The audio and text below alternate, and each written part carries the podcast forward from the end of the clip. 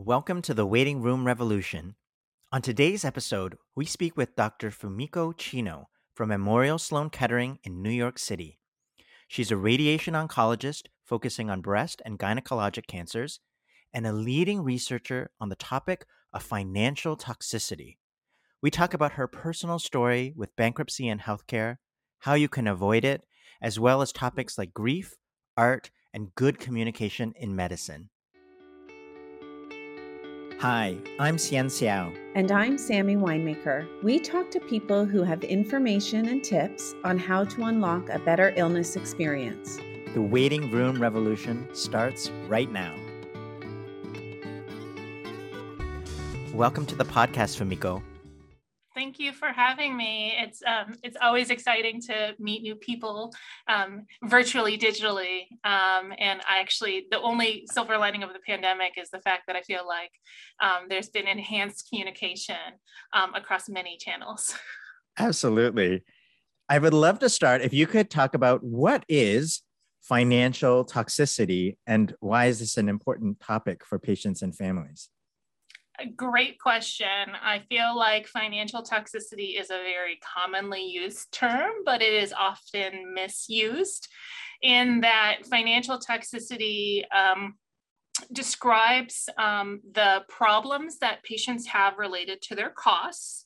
But it is a very patient-facing problem. So we know that healthcare costs are rising. We know that essentially care is becoming unaffordable for governments, for healthcare systems, and also for patients. But financial toxicity is really rooted in the patient. So it's the patient experience with costs and affordability, their objective toxicity, meaning unpaid bills, homelessness related to costs, and their subjective toxicities. So worry, anxiety, the kind of the burden of all of these fears of the financial burden. I'm specifically a cancer doctor. So, I focus on financial toxicity of cancer. Although I always say that financial toxicity, sadly, is not limited to cancer. There are many diseases that are unaffordable. It's sadly a problem that's kind of only getting worse with time. But financial toxicity, for me, really, I think the term is very thankfully understandable in that, you would never start someone on a chemotherapy without warning them of potential side effects. They could lose their hair, they could be more susceptible for infection. And financial toxicity is a toxicity just like any other, in that some people will get more of it and some people will get less of it. And so it really should be part of kind of patient-centered care to really talk about these issues. And when doing some of the research by you, this isn't just an academic, topic to you. This is something personal, close to your heart. Why did you choose to sort of study this? Right. Well, I always say I was never supposed to be a doctor. I just, here I am. I actually have an art degree. So I have a fine arts degree in photography. I did many years working as an art director at an entertainment company. I did nonprofit work, serving on boards of directors of arts nonprofits. That was kind of my world, was in the art world. But my family is medical, so I had some knowledge of medicine, and that turned out to be very helpful when my fiance was diagnosed with cancer when he was in his 20s, and we sort of rapidly fell down into a hole of cancer diagnosis, treatments, and toxicities. So in addition to losing 60 pounds and his hair, Andrew also had, financial toxicity. And unfortunately, what I now know, and I see in my clinic every day, is that financial toxicity does not just affect the patient, it also affects the patient family. And so I also suffered financial toxicity. And during the course of his treatment, we really just found out how little his health insurance paid for. And we were, kind of forced to make some really difficult decisions. I think, it could have really drastically, altered our life, but you know, after he died from cancer, which of course is the ultimate negative outcome of cancer, I then was faced with all of these financial bills, debt collectors, you know, people harassing me over the phone and via letters, trying to get money from his medical debt. And it was actually only a couple of years ago. So unfortunately, my husband died more than a decade ago. But it was only a couple of years ago where I realized that I actually wasn't responsible for that debt.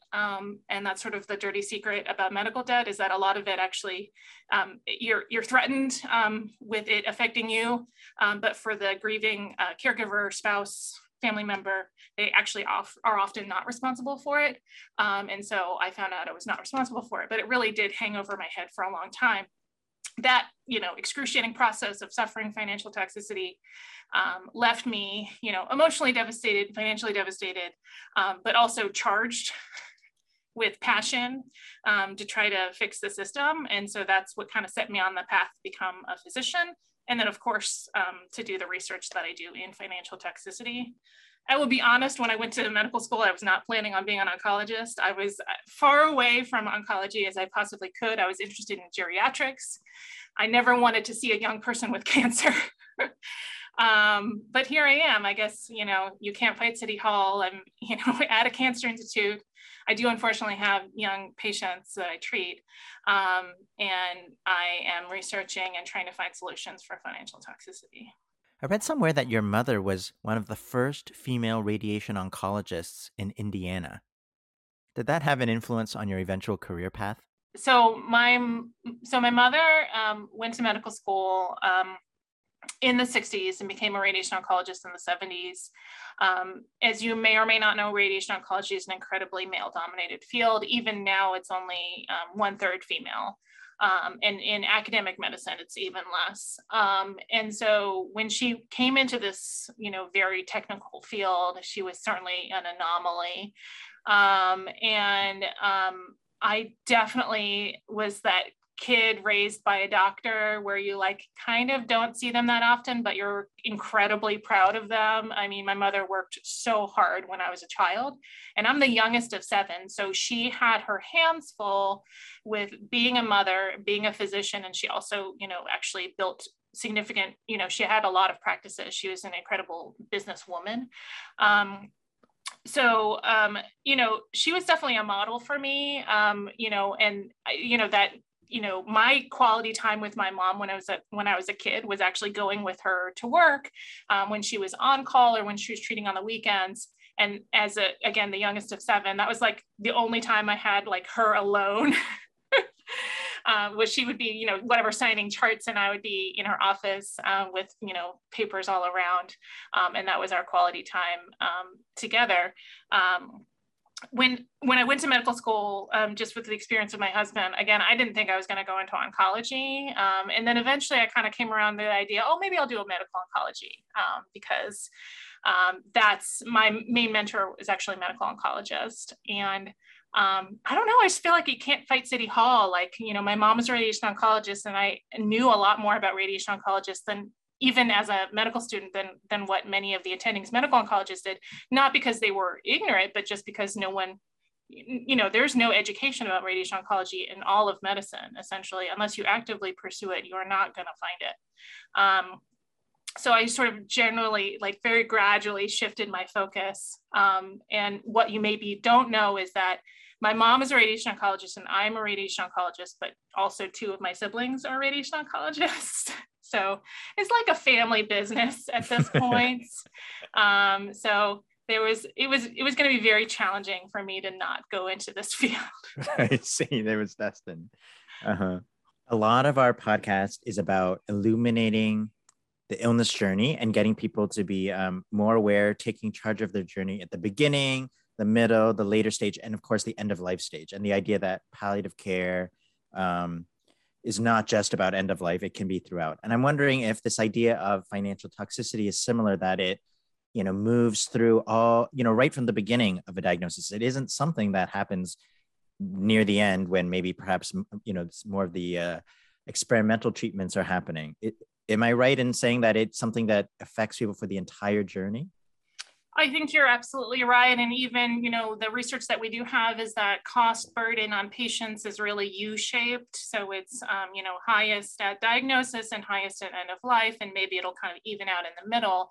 And our own research have found, we've done sort of longitudinal studies on financial toxicity, is that there is an opportunity all along the treatment path to potentially intervene about financial toxicity.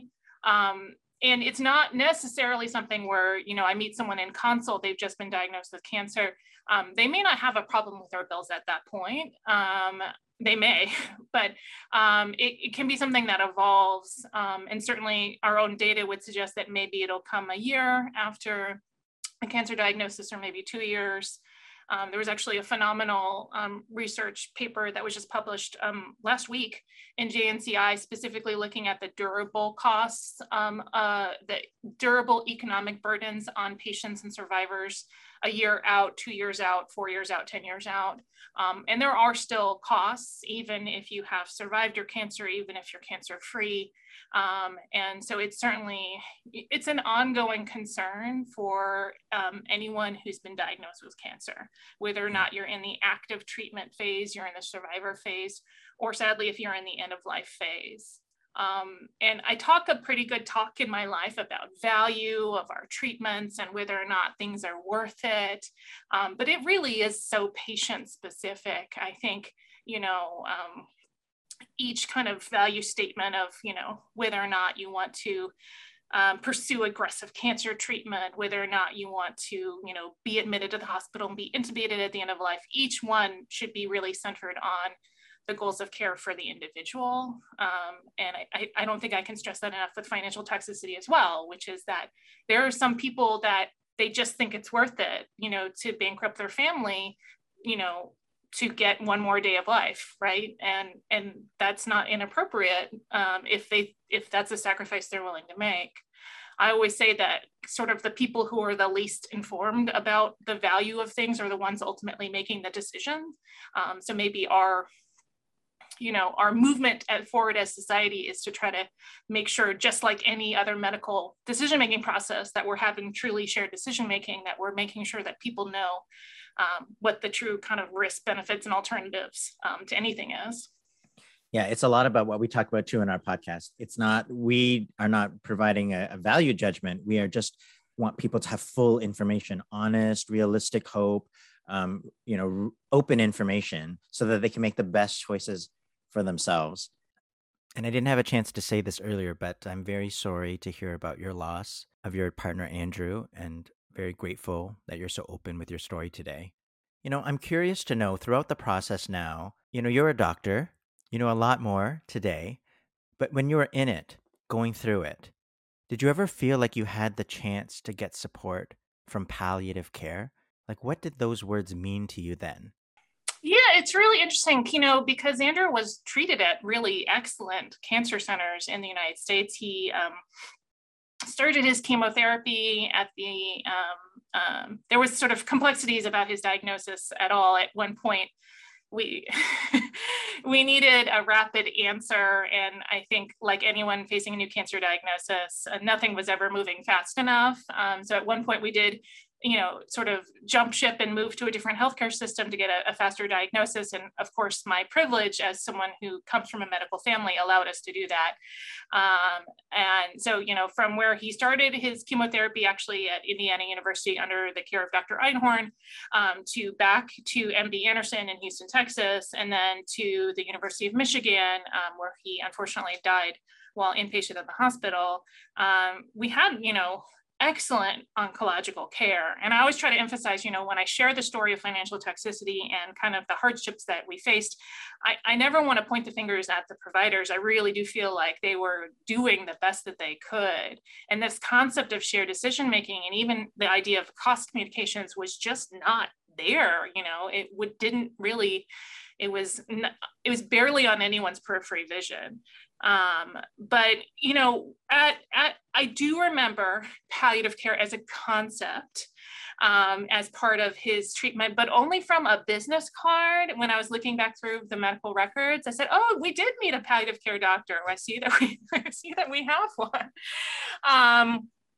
I won't say that we didn't realize the devastating nature of his disease course, because we certainly did, but I think the reality of the fact that your husband, because we were engaged when he was diagnosed, but we got married pretty rapidly afterwards, because I think if you're facing critical illness, you want to be sure of just one thing.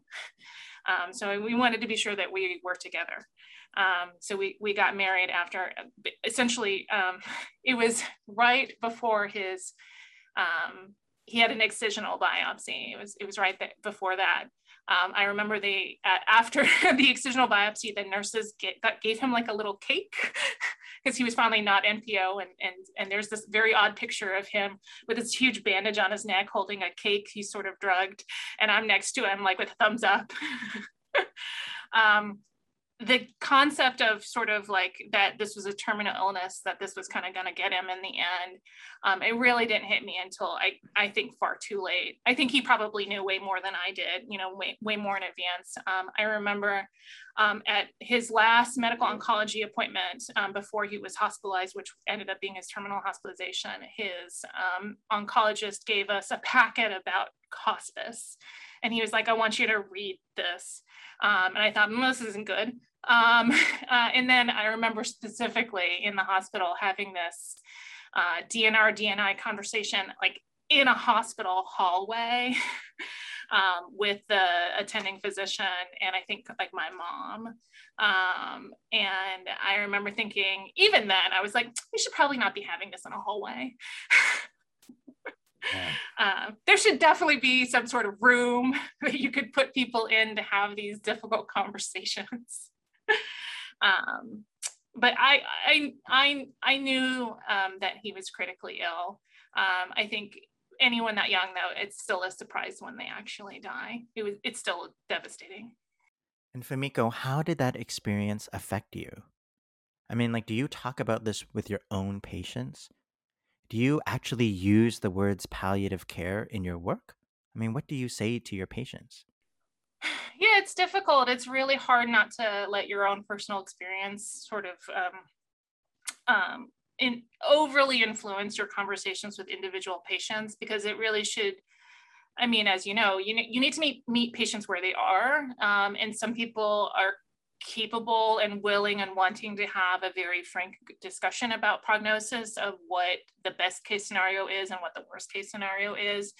Certainly for people with advanced diseases, I always say, we're aiming for this, but we don't cure every person, and I try to make that distinction of, even if things aren't curable, they're still treatable.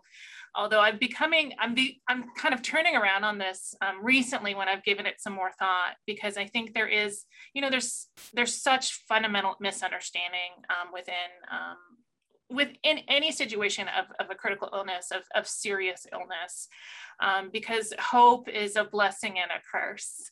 And everyone is hoping and expecting and wanting to be that miracle. And the reason why we call it a miracle is that it happens so few and far between.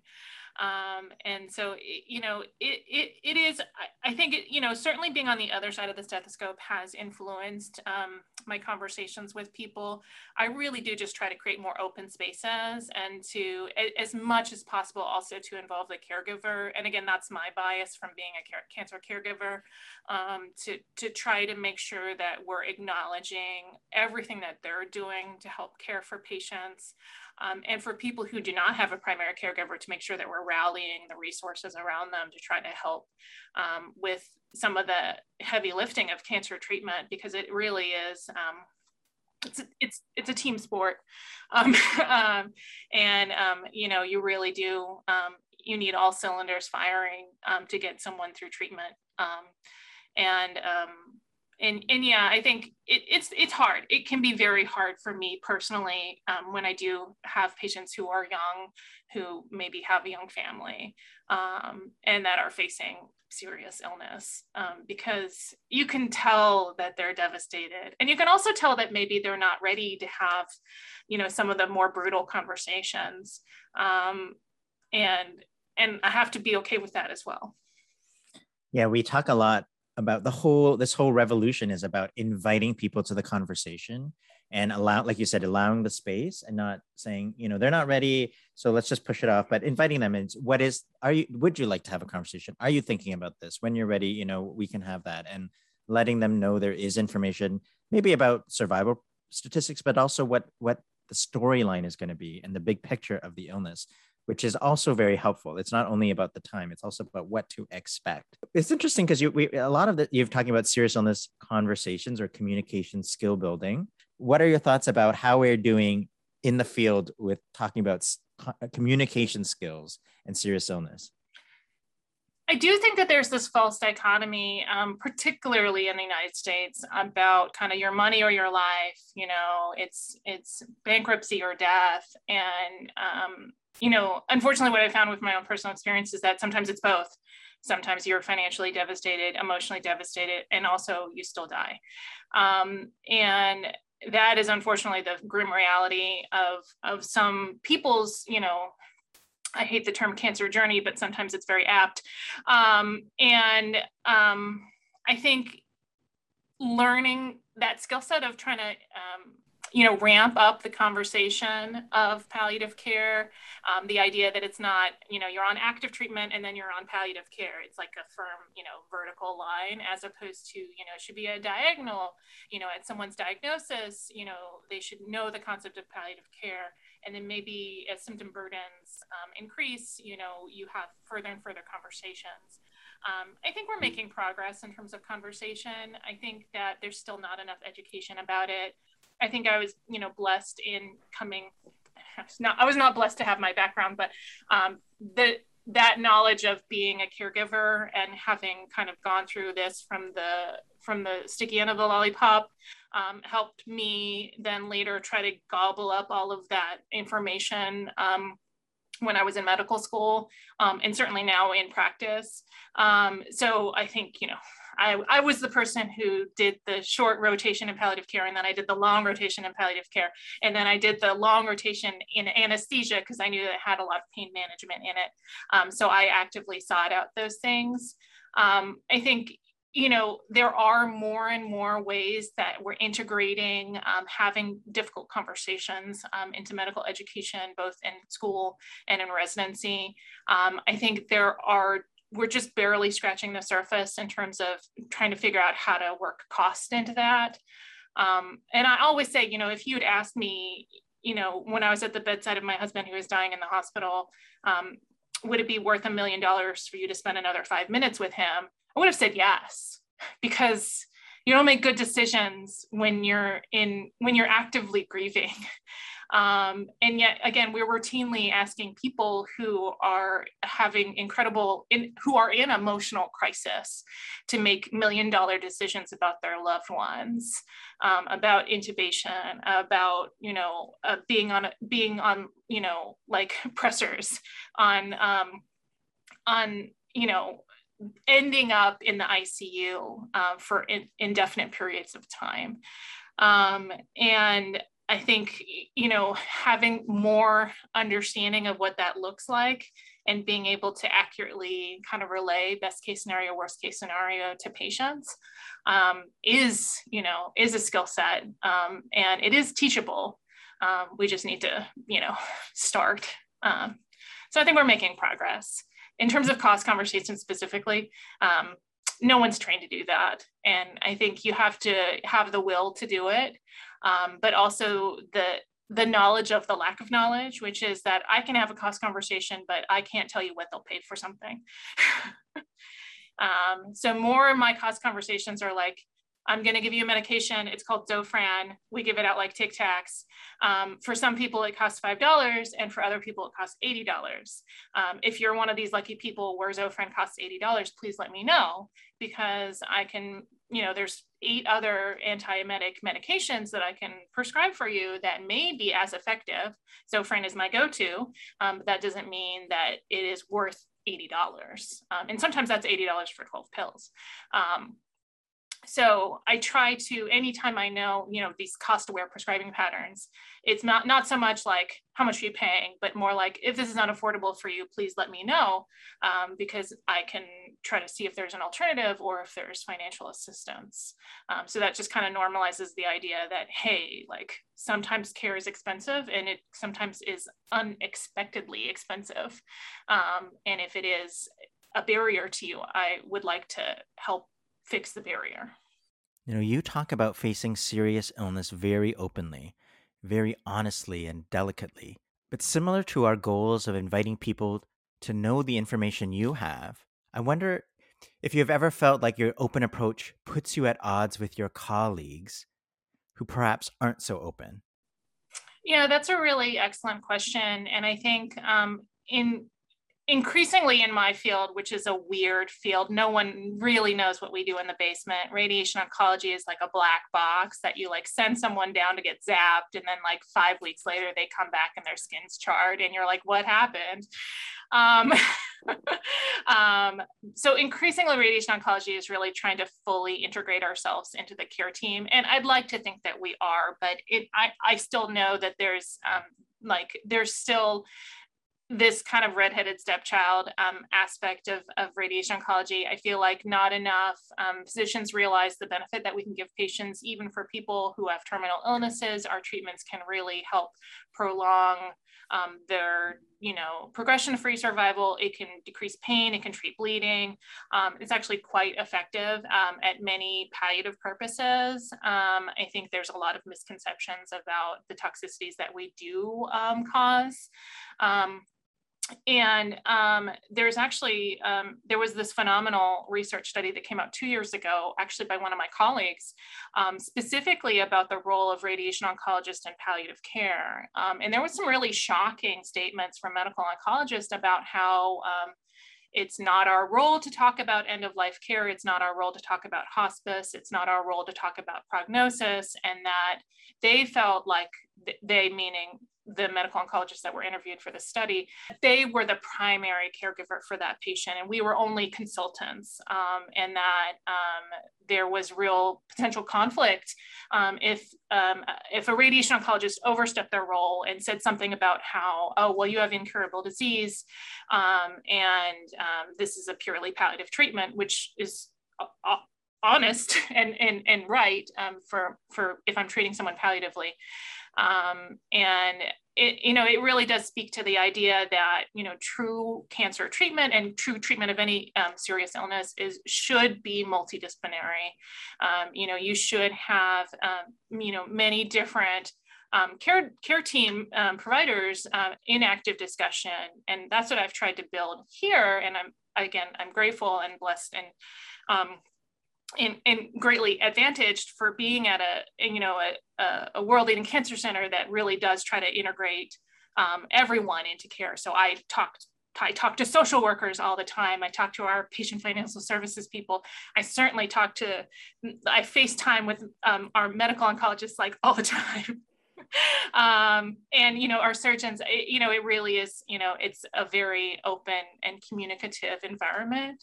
I literally just got this email. I don't know, it was the end of the day yesterday, so I got a little weepy, but sometimes when you're in your office at 8 p.m., you're really questioning your life choices.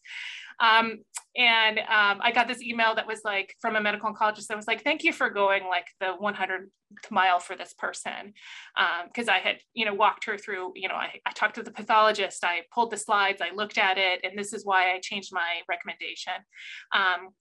And she just, it was a short email, like, thank you for going the 100th mile for this person. And I was like, oh, like, yay. It really is, it's communication though, too. So, I feel like we can't, as radiation oncologists always say, the odds are good, but the goods are odd. We cannot just be these strangers in the basement. We need to be every single time I see someone new, I email, the surgeon, the medical oncologist, to say, hey, I met this lovely person. This is the plan. This is when they're going to do their simulation. And then when they finish treatment, I email one again, hey, this is how this person did with this treatment. I'm going to see them in 3 months with a scan, and questions, comments, let me know. We have been learning a lot through COVID about this hidden epidemic of grief and how it has shone a spotlight on the importance of mental health more than ever.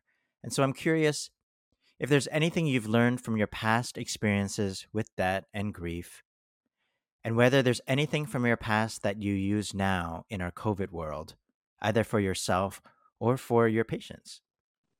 There's so many different analogies I've used for grief. I can't even, it's all a mishmash. But I will say that you never really move on after a huge loss. You move forward, but you don't move on. It's always with you. And I think sometimes grief of a loss can really manifest, quite robustly in unexpected ways. I remember I was driving home one day and I heard the J-Lo song, I Swear to God, My Love Don't Cost a Thing, on the radio. And I don't know why, just I was just weeping, bawling in my car for this J-Lo song. And I was just like, okay, that was a surprise. That's what did it for me on that day. So I think grief really kind of ebbs and flows, and something will just hit you sideways. But, when I was, struggling with what to do with my life after the spectacular derailment that happened right before I turned 30, it's like you're treading water, you're trying not to, you're trying not to dunk under. You eventually are losing energy if you just tread water, because you eventually just have to pick a direction and swim. And you hope that there's a shore that way, but it really is, it's like, you're surrounded in all four directions, by water. But you eventually just have to decide, I'm going to move forward this way. And so for me, that was medical school. And I, thankfully, again, blessing and a curse, medical school is very rigid. It's very, you are in first year, you're learning this, you take a test, you learn this, you take a test, and then eventually you're step one, and then you're applying for residency, and then you're in residency, and then you're, applying for faculty positions. There is a forward motion always with kind of changing a career. I think I maybe took the easy way out by just deciding to do something new. I think it can be really challenging for people that are trying to return back to their quote unquote normal life, and realizing that their life is not normal anymore, nor are they. And that's actually a conversation I have with my patients all the time, which is that ironically, when you finish active cancer treatment, and you're quote unquote cured, although I know we never use the word cure and hope are like the 4-letter words that we don't like in cancer care. But when there's no evidence of cancer in their body and they're trying to integrate back into their normal life. I always say, it's hard, you think you should be happy. Your family doesn't understand. Wait, you're done. You went through chemo, you went through radiation. And it's like all of the error kind of leaves it in your body. And that's like a type of grief to be, even for people who have curable disease, to be quote unquote done, because the expectation is that, okay, back to normal life. And I think there's an analogy here that I'm going to get to very slowly with the pandemic, which is that we have all had a significant and durable trauma over the last year and a half of being isolated, of having fear, for my life, for my patients. I've seen, unfortunately, my patients die who quite frankly should not have died.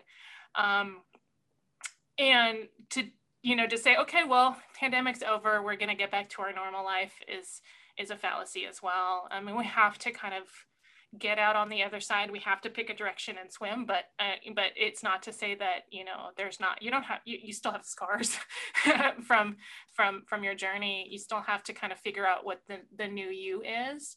I'm hopeful that we can take kind of the lessons learned about connectivity, about, being able to Zoom with our family, to, share knowledge online. There was so much incredible, doctors from Italy were sharing information to doctors in China who were sharing you know, information to nurses in New York. I mean, that part I will 100% keep. Isolation and terror, I will leave behind. But yeah, it's, you know, transitioning from active grieving to more sort of underground grieving. It's a bumpy road. Part of moving forward in any experience, it sounds like, is remembering who you are and the things that you're passionate about and the things that bring you joy. And you mentioned before your love of art and how art can heal. Do you ever find yourself able to incorporate art somehow into your life, or to balance the stress of your work? I have to say that radiation oncology is much more similar to art design than you would anticipate it ever would be. So when I make a radiation plan, it's truly customized to the patient, and it's to the patient in three dimensions. So, you know, it's axial, sagittal, coronal slices, and I am actually making a three-dimensional radiation plan for them. So it truly is, it's stunning how much like Photoshop it is whenever I actually make a radiation plan. And then the actual kind of finished product of radiation, it is like an art form. It can be truly beautiful because you're essentially looking at the inside of someone's body, and we have these color maps that show the radiation doses, and it's truly like beautiful and stunning. And I am always just so happy. At MSK, we have a computer in every consult room, and I'm always so excited and happy when people actually want to look at their scans, or if they want to look at their radiation plan. I offer it. A lot of people do not want to, but for people that do, because I really do feel like a picture is worth 1,000 words. And for someone who is, for example, worried about their heart, and I'm treating left breast cancer, I can show them their plan, and I can show them how elegantly the heart has been spared. And I think it is, you know, it's very reassuring for them. I think for patients themselves, like there's so much power in kind of thinking about, well, what is the creative outlet for my worry about this, or for, you know, my expectations for the future. And, you know, there are so many different ways you can kind of put that out. You know, you can journal. There's actually there's good evidence that journaling can help people going through cancer treatment. You know, I have, people who have taken their immobilization devices after radiation. So we make these masks, or we make sometimes for their pelvis, very rarely for their breast. But we, you know, they have the mold that they were used for their treatment that then they can use to make something else from. They can make a piece of artwork for it. Or, as I always joke to them, they could set it on fire if they want, or run it over with their car. So I think there, you know, for me, the translation from my creative work, which was primarily digital, to my actual work as a radiation oncologist is almost seamless. It's, you know, it was not just a sell that I did during interviews for residency. It's actually true. I do feel like my skill set really translated. And for patients, I feel like, you know, being able to show them radiation plans and kind of let them know we have this incredible technology and this is how it's helping you. That is also, I think, can be very reassuring. It's actually been made even somewhat nicer with telehealth, is because I can actually share my screen and then walk them through, again, if they're interested and willing, you know, their radiation treatment plan, and then they can see it, and also their daughter can see it, or, you know, like their, you know, their parents can see it. And that's been kind of a welcome addition to the armory with telehealth, is that you can kind of broaden the reach of knowledge. Fumiko, it has been such a great pleasure to talk with you. Is there anything that you wanted to talk about that I haven't asked yet? I do want to circle back to something that you said earlier, which is, how do we integrate, you know, costs, concerns, or discussions into goals of care discussions? Because that really is, you would anticipate and expect that actually palliative care physicians would be the ones who would be essentially the most skilled at that. And there is a move within palliative care, or at least within my friends who are interested in palliative care, to sort of pilot this idea that maybe, in addition to kind of the family meeting goals of care discussion, that, you know, you start thinking about, okay, it's not just, you know, the side effects of this chemotherapy for pancreatic cancer. It's also the time burden or the time costs. And then it's also the cost of the medications and also, you know, the burden on family for, you know, whatever, to drive you, they're missing work. And so it's not, it's a holistic idea of, it's not just, oh, is whatever, FOLFIRINOX worth it for pancreatic cancer because of, you know, an 8-month overall survival benefit. I'm making that up. It is something similar, but it's also, you know, this is how I want to spend my remaining days on earth. This is my priorities. This is how I do not want to be a burden on my family. And this is the kind of memory that I want to make, you know, there was just, JCOP just published something that was, you know, like a day spent at the beach, a day spent in the hospital is a day spent not at the beach, you know, like this concept that we are kind of robbing people's time at the end of their life with our treatments. And, you know, within my own field, you know, the idea that someone would spend, you know, a month of someone's life for a palliative treatment that could be done in a single day, that seems just like a travesty, like literally like we're stealing people's time. And I think that is a discussion that we need to increasingly have, which is it's not just the cost out of pocket, but it's also the opportunity cost, which is such a burden for some of our patients. But it is true. There is a movement. And I just think, you know, now that you say that, I mean, we the whole point of talking about things openly is that you have full information so you can make the best choices. And as you trade off survival with treatment, with side effects, it's a beautiful, and financial toxicity is something you need to consider of what is the trade-off you're willing to make for that, you know, for the potential benefit. As part of research, you know, I've interviewed, you know, hundreds of people with cancer, and I often interview them with their family member in the room. And again, I completely understand this being a cancer caregiver, but often what a patient will say that they're willing to give up or sacrifice in order to avoid their cancer care is completely overwritten by the family member who's in the room. So, you know, we had this one question that was, are you willing to sell your house in order to afford your care? And we recorded the IRB approved to ask the patient this. But what was interesting to me being in the person in the room is that, you know, for the people who said no, their family member, their wife, their husband, their child would always be like, yes, we are, Mom. We are willing to sell our house in order for you to afford your care. We are. And so many people were like, we'll live in a car, Mom. It's okay. But the patient wasn't willing, which is really interesting because when you kind of roll that tape out to the end, the people who are making those decisions in that midnight hour at 4 a.m. in the ICU is the family member. It is the person who's desperate. And again, I've been that desperate person in the ICU at 4 a.m. So I also understand that. Fumiko, to end the interview, is there any advice that you have for patients and families to have a better illness journey? Oh, that is... I mean, talk to your family, you know, and really have those conversations when you're feeling well. This is what I'm willing to put up with. This is not what I'm not willing to put up with. This is what my hopes are. This is what my fears are. And, you know, really have that conversation when you're feeling well, because that is, you know, essential to, you know, this is the beauty of life is that it is terminal. Like if we did not die, life would be less precious. So we all know we're going to go sometime. And we just hope that we're going to have, you know, a peaceful as transition as possible with as little trauma and as traumatizing as little to our family members. And actually having those discussions now can be really just the first step to really thinking, okay, this is what I want for myself. This is what I want for the future.